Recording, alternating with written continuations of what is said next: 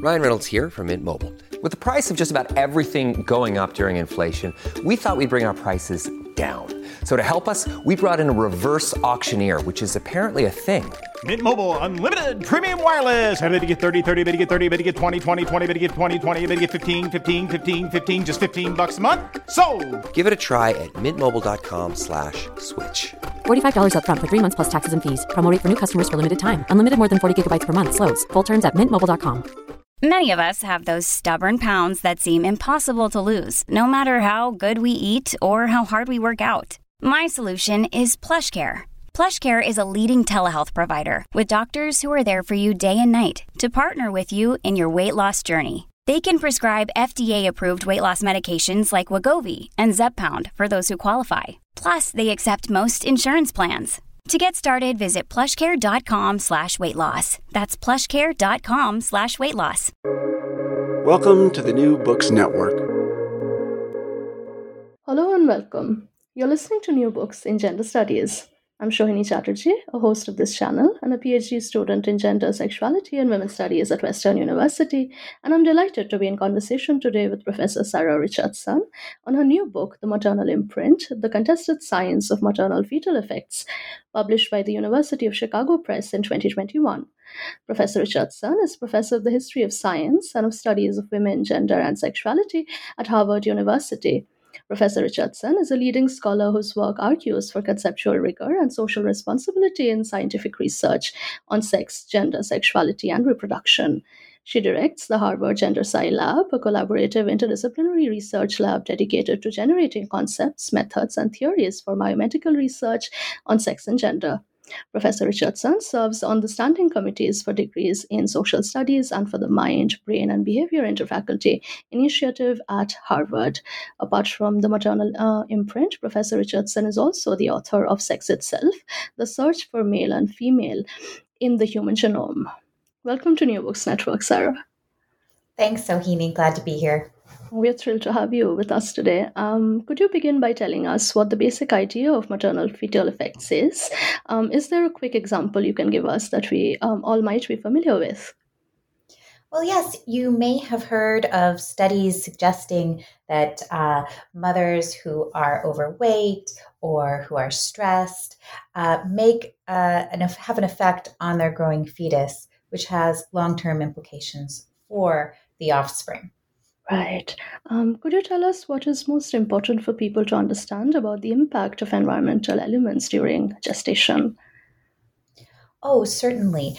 Um, I think the first thing to understand is that, uh, on the one hand, there's a whole set of findings from teratology, toxicology, um, suggesting that some uh, toxins can cross the placenta and influence fetal development in a well documented negative way.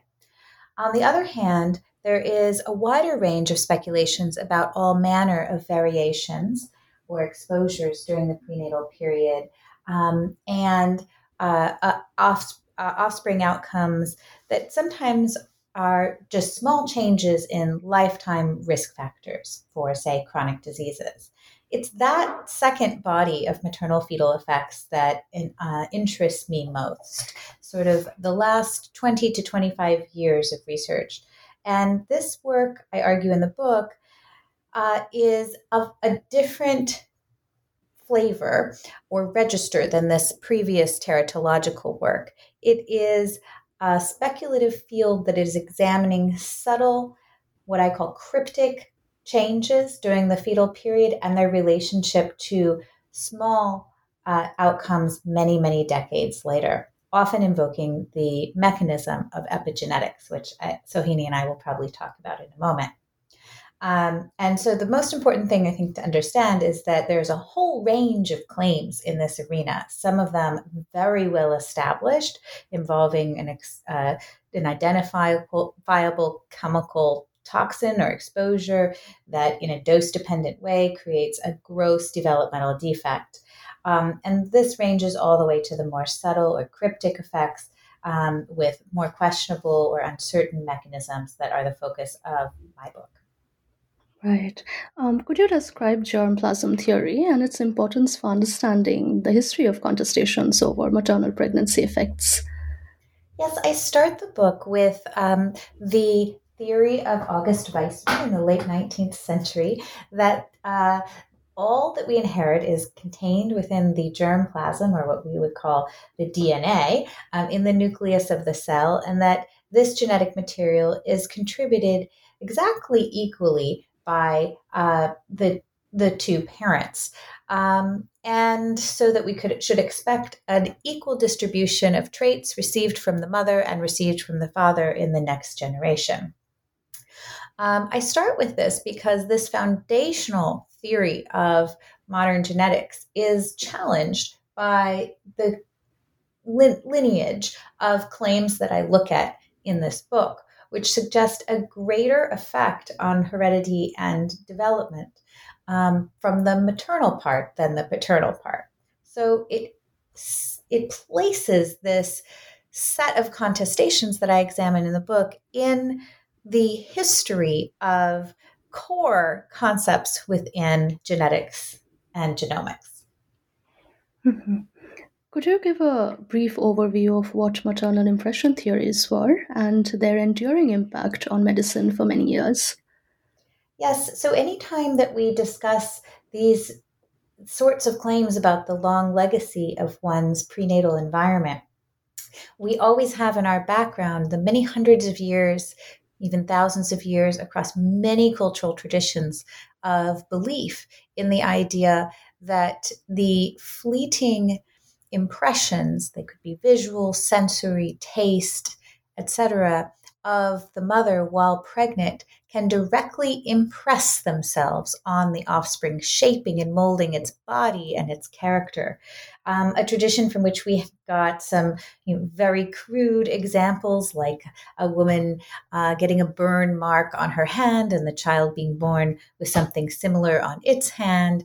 Um, this kind of direct imprint um, to sometimes theories that uh, resemble in some ways the way people think today about stress or trauma um, during pregnancy and its influence on the brain and emotional state, future um, uh, psychopathy of the child. Right. Um, you discussed the many factors that prejudice maternal effects research today. Could you talk a little bit about these biases and, and why they're so often overlooked? Um, what implications does this have for larger conversations about the limitations of um, statistics and big data methods in biomedical sciences? Sure.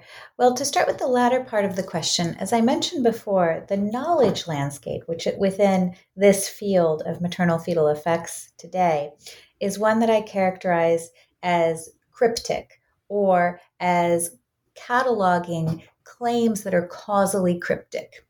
This crypticity is part of the landscape of claims making in the biomedical sciences and information sciences today more generally. So I think that some of the claims I have to make in the book about the nature of scientific discovery, the search for causality, and the fundamental questions about what it is we think science can know and predict uh, about risk during the prenatal period are actually generalizable to a whole set of questions about how knowledge is produced in a data intensive environment that often involves producing associations with uninterpretable causality between um, small variations or exposures in one area and small outcomes in another, ripple effects, so to say.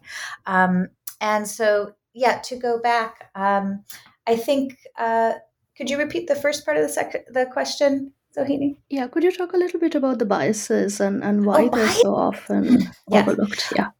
Yeah, okay. So, in my um, previous work, Sex Itself, the search for male and female in the human genome, and a lot of my work as a feminist science studies scholar, I'm looking at sources of bias in the sciences of sex, gender, sexuality, and reproduction.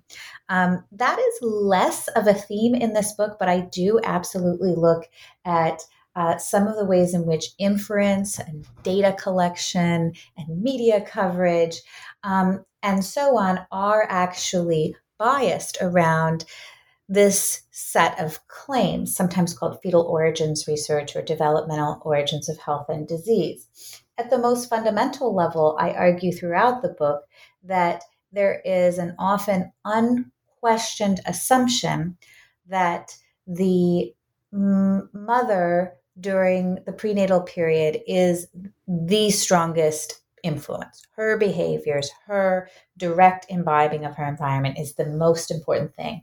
And there's a second assumption that the uh, early fetal period is the period of greatest plasticity and greatest impressibility um, with long term influences for development compared to any other developmental period. So these assumptions can become biases when they're not questioned. And looking particularly at the question of the overfocus on the mother as compared to, say, the influences of the father or partner or wider environment um, is carved into the field. For decades, the research has been done primarily on data collected in maternal fetal or uh, dyads without collecting comparable data for fathers and other caretakers. Um, that means that the field, while it can develop and discover lots of associations between uh, maternal experiences during pregnancy and offspring outcomes, such as, say, ADHD or obesity or depression, um, the field cannot actually test whether those are causal um, because other important confounding factors have not been measured. Um, so I talk about how this becomes a cycle as there is tremendous hype around findings in this field, which, are directly translated into a policy realm where there's, of course, great concern about protecting the lives of infants and mothers, um, and then cycling back into the funding of research and the kinds of investments that scientists um, and others are willing to make in certain kinds of research streams, which have already shown plausibility or for which there is lots of available data. Right. Um, this probably is, is a big question, but um, I want to ask what kind of discussions do you hope to challenge or create with this book among academics and scientists and in the general public? Ah, it is a big question. Um, among scientists, uh, I'm asking, like we mentioned earlier, some fundamental questions about the way we know and the way we do science in a data intensive environment. Um, for policy, I'm interested in the gap between public health claims targeting uh, women um, and uh, mothers um, and the evidence available for those claims. So, I have an intensive um, re-examination of claims in maternal fetal epigenetic programming. And for a general audience, this is a book in the history and social studies of science relevant to the history of uh, women and, and, their bodies as they've been treated in the history of science and medicine. Um, it is a book that looks um, at contestations and debates, moments of controversy in this area of science, and examines how that has shaped the character of reasoning and claims making in the field.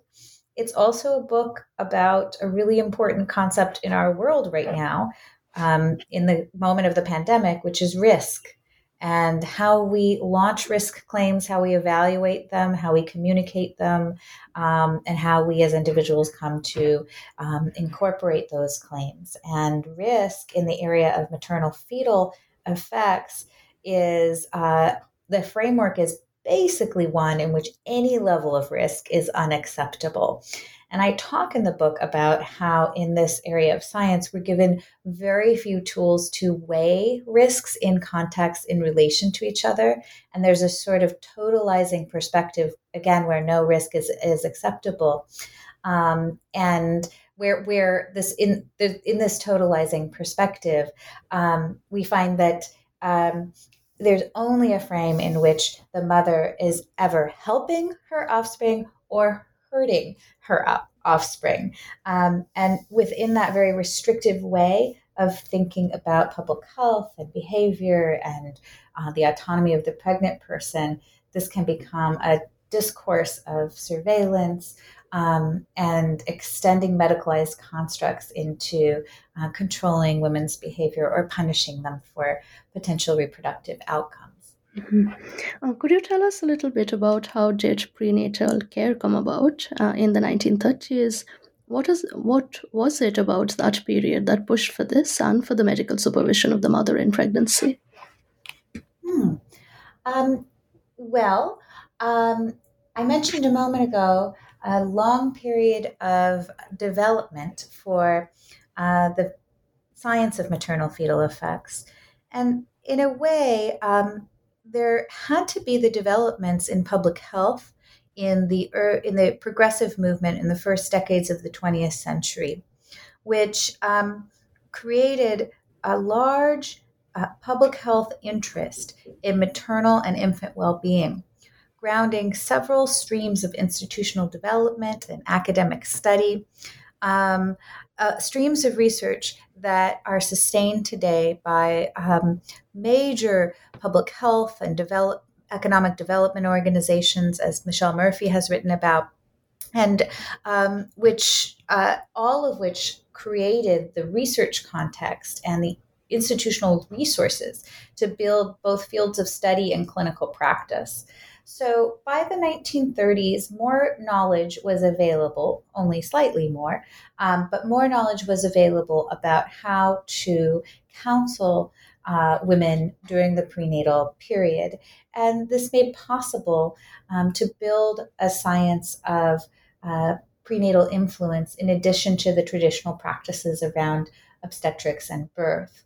Um, and this was also a period in which all people were being encouraged to expand their consultation of medical advice in their life, and the specializations within medicine were being established. So, it, along with a lot of other developments in medicine during this period, um, we find the birth of prenatal care, as well as fields like pedi- pediatrics, um, all of which are interested in offering expert advice and consultation to mothers um, and parents in the early years.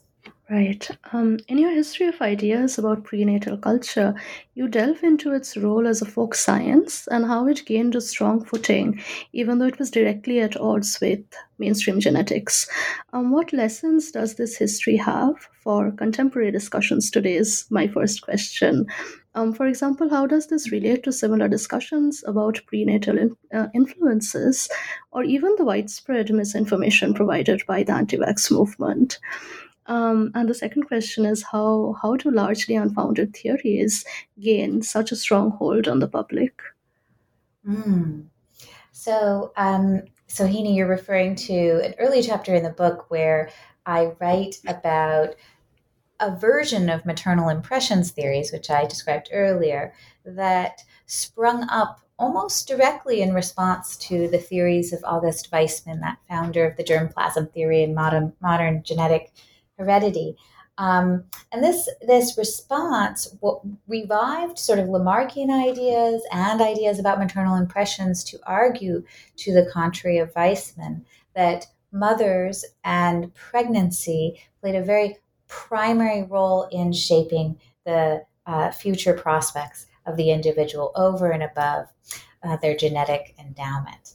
And this movement I talk about primarily in an American context um, was vernacular, as you said. They weren't professional scientists, although some had uh, forms of expertise in the social sciences, in the clinical fields. Um, and it was a progressive era, eugenic um, philosophy of uplift through medical conditioning and proper hygiene. And they were marked by their focus on the role of the gestational environment in shaping the offspring. Um, and now I would correct this, your question just a little bit, in that I don't think that it's that their science was unfounded versus other sciences of the time. It was a formative period for many sciences, and much was still to be established. They used empirical claims, they cited studies. Now, they may have been flawed, um, but at the time, they were engaging with contemporary scientific discourse, and this socio uh, medical form of production was quite typical for eugenic discourse as a whole at the time. Um, so I prefer to think of these different periods as not more informed or, or less informed, but as reflecting uh, the epistemic standards for entering the discourse of that time. And um, they were very on beat in being in touch with, for example, Weismann's um, theories. So, yes, um, the, the question of uh, the relationship to our moment with anti vax movements and so on um, is an intriguing one because the episodes that I look at in the book do involve contestations over just what a fact is and just what science can know and the reach of science into realms of personal uh, life or bodily integrity. I'm not sure I have a particular lesson for that, just to say that um, we don't expect or know really a world where um, public health claims of this sort um, are uh, simply absorbed and taken up by an unquestioning public. And so this goes to a set of questions not really engaged by, by this book, but I would like to encourage others to engage, which is the reception of these scientific ideas across diverse audiences. Um, you know, I'd love to see more empirical work um, by feminist scholars um, looking at the uptake um, and the experience of messaging that is coming from these public health fields, for example, or a little bit more at the circulation of these ideas in the media and in popular culture. Absolutely. Um, at the end of your book, you make a call for a refocusing of priorities away from the difficult to pin down um, sciences of the effects of intrauterine events towards um, concrete, more structural um, social policies such as access to housing and freedom from violence. Do you believe um, epigenome, uh, epigenome wide association studies um, can be helpful at all in securing the well being of infants? You know, I think that is sincerely the hope of the researchers in this field. I think they feel under resourced and that maternal and infant outcomes um, always need a boost to try to get energy and effort. And they're working using the language of genetics and epigenetics to try to um, I think, not only explore scientific hypotheses, but to somehow elevate the urgency of these issues in the wider sphere. So, in that sense, um, if they if their intuitions are right, then maybe it is a good thing to continue doing the research. But on the other hand, we have to look clearly at the fact that 25 years of research in this area has not led to any public health interventions that have improved outcomes, and that we do know lots of things we can do in our world of extreme inequalities that will pr- improve uh, mothers' lives and infants' lives, and that it. One more epigenetic study, we're demonstrating a link between um, different exposures, isn't going to um, change those fundamental findings, like you said, about the importance of um, uh, uh, uh, early life health interventions like vaccines, um, access to housing, to food, to education, and to a secure environment. Mm-hmm.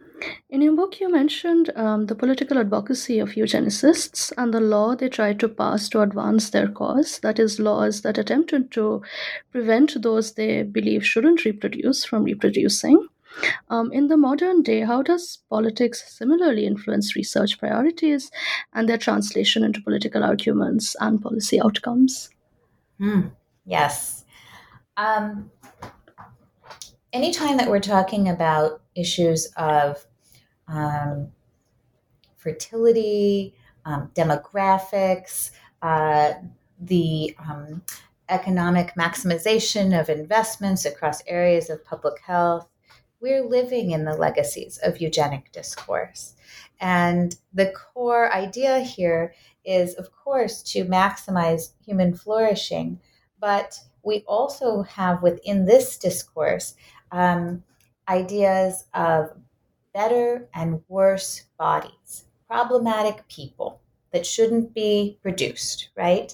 And so you produce a discourse of ordering and ranking bodies um, that are more, that are better, for example, mothers, better gestators, and others that produce weaker or less efficient in the language of some of the individuals I quote in the book, um, offspring.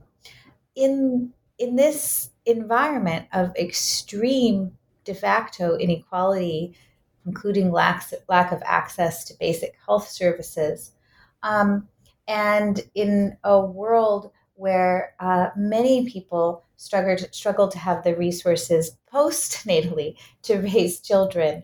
Um, we this these claims of you know, the small differences in epi- epigenetic risks of uh, small change in diet within a population of normally distributed healthy births um, are not likely to contribute to the uh, valuing of all mothers and their ability to produce the reproductive lives, have the reproductive lives that they would like. Mm-hmm. Chapter 6 of Maternal Imprint focuses on social and scientific focus on birth weight. Can you walk us through this example? Specifically, why is it that Black infants have average low birth weight compared to white infants? Yes, uh, I have a whole chapter on birth weight because, of course, people uh, thought that birth weight might prove to be a simple metric for analyzing adversity during the prenatal period. So it's really the first biometric that evolves into wide use as a way of um, re- reflecting on the prenatal period. And that begins the modern era of the research that I look at in the latter part of the book and that indeed characterizes the field today. I focus on about 40 to 50 years of scientific debates about how to interpret the racialized birth weight gap between Black Americans and white Americans. Um, records going all the way back to the 19th century suggest that there has long been this gap, and that although the average birth weights of both groups have gone up over time, the gap has still sustained. And in some periods, it even widened. At first, the explanations for this drew straight from racial science, arguing that these black babies simply had a different genetic or biological set point compared to white babies. Um, they even printed up charts to be pasted on the pediatrician's wall so that they didn't accidentally describe a low, uh, a, a small black child as being low birth weight, which is something to reflect on. These biological claims were overturned by a series of studies in the 1950s and 1960s, actually led by some prominent African American pediatricians from this period and underrecognized, um, who did studies demonstrating that within Black populations, birth weight varied quite considerably depending on social class and access to prenatal health care. This exploded the idea that the difference was a racial one, demonstrating that actually the birth weights of wealthy African American babies and white African uh, white babies were equivalent. But then we entered a period of thinking about more uh, diffuse possible causes, um, social environmental causes of um, birth weight, as uh, well as other variations. And the story simply gets extremely complex. Needless to say, um, there were ways in which later theories reinscribed race into the model, um, suggesting various uh, measures of prenatal exposures as a non genetic theory of the persistence of some continued um, birth weight gap, uh, even among uh, wealthy Black Americans. Um, and then later research uh, found that there are so many ecological factors in determining birth weight that it's not a good variable for comparing it across populations and not a reliable variable for looking at prenatal exposures. And that is how we get to the focus today, not on birth weight, but on this mechanism called epigenetics. Right. Um, you wrote quite a bit on the history of the policing of pregnant women, especially the way women faced incarceration and the loss of their children. along racialized lines in response to the seeming dangers of drug usage during pregnancy. Um, in the contemporary era of increasing precarity of Roe versus Wade, um, how might scientific claims about maternal fetal effects lead to further backsliding in reproductive justice? This is an excellent question. I do think that there is a way in which work on the prenatal environment that suggests that this is a critical one um, could be drawn into laws that are extending protections that once started with child well being to the fetal period with the inc- increasing volume of scientific papers asserting the possibility of harm during the fetal period, right? So there is a way in which this science could come to support fetal personhood and fetal neglect laws that have been harmful to restricting women's access to reproductive um, interventions during the prenatal period. Um, very broadly, I do think that these proliferating scientific claims about the small effects of small exposures um, extend an environment of surveillance that is restricting to uh, women's bodies. So, a few years ago, the CDC, for example, suggested that any woman uh, of reproductive age uh, whether or not she is having sex um, should uh, uh use birth control um, because of the high rates of drinking. So the idea is one would never want to accidentally have a, uh, a an embryo in one's womb when out for a naive drink.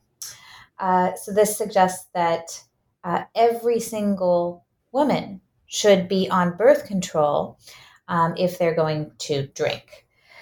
So I uh, I do think that it has direct implications. These sciences circulate in a world in which women's reproductive bodies are policed and in which fetal personhood is a tool that is used to restrict access to technologies such as abortion. And so it is something to keep our eye on. Absolutely. Yeah. You describe how maternal effects research is in part an expression of social alarm about how women of reproductive age act and how this might influence their babies, giving the example of the website beginbeforebirth.org. Could you say more about this website and also the social alarm um, in general? Yes, unfortunately, the website is down, and I don't want to take credit for that, but it seems like it has been taken down. But it, it ran for more than 10 years. It was created by the Wellcome Fund in uh, the UK, um, which is kind of like the NIH here. It's a major funder of medical research there.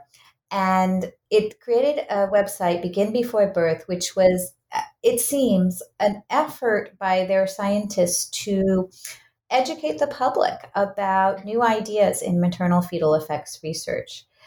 The website opened with a video of a, a an adolescent wearing a hoodie, let's just say, um, who is sort of like looting and ransacking. And there were these riots in, in London and the UK around the period this was made.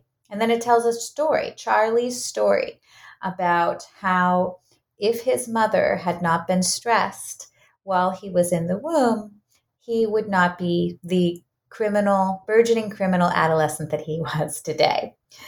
It then goes on to a tutorial in the new science of epigenetics and includes a video game where you can, uh, I think it's that you you play a, a, a sort of word game, and every time you make an error in the word game, your baby mouse on the screen sort of gets an epigenetic hit.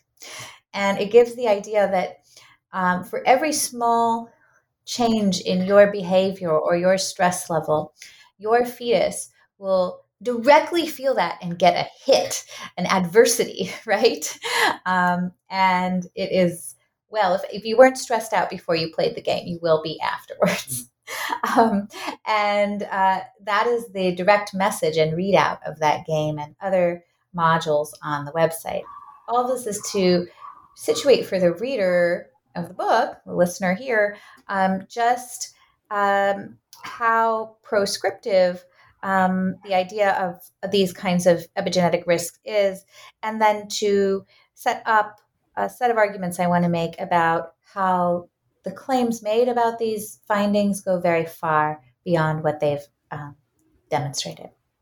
Right. Could you explain how proponents of epigenetics believe um, how fetal programming research examines the effect of epigenetics in the maternal fetal environment. Specifically, could you describe the importance of uh, methylation here? Yes.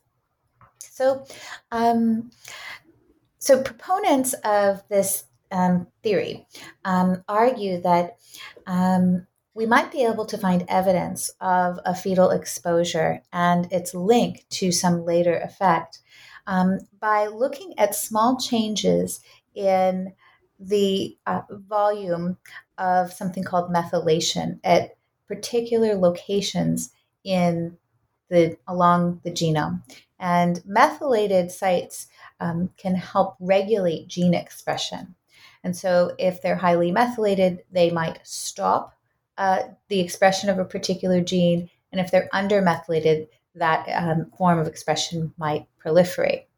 So, scientists have been examining using similar tools to gene sequencing the location of these sites and how they vary from individual to individual, and then correlating that with uh, different outcomes.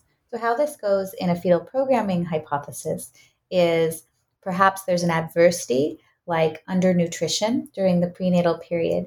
This then alters the responsiveness of the genome to its environment, creating set points for programming the genome so that it responds to the world in a particular way. This later could be adaptive or it could create illness, depending on the later environment experienced. So, epigenetics is thought to provide a direct, determinative biochemical mechanism for bringing about the later outcome of interest. Right. We're almost at the end of this episode. Um, but before we end, would you like to tell our audience what you're currently working on? Well, sure. I direct the GenderSci Lab at Harvard, and we continue to examine um, how sex is operationalized as a variable in biomedical research how gender can be incorporated into biomedical research and how we can study the interaction between the two. And we continue to think critically about sex difference claims in biomedicine. Um, we, re- te- we reanalyze those claims and examine alternative possible theories for findings of sex disparities. We've engaged quite a bit with the uh, COVID pandemic, looking at sex disparities claims in that context. Um, and we continue to engage with the NIH policy on sex as a biological variable, helping scientists and others think about how to attend to sex related biological variables without reinforcing binary biological sex essentialism. That's another extremely important project. Thank you so much for this extremely fascinating um, and enriching conversation, Sarah. I'm, I'm so glad we did this. It was a pleasure. Thank you.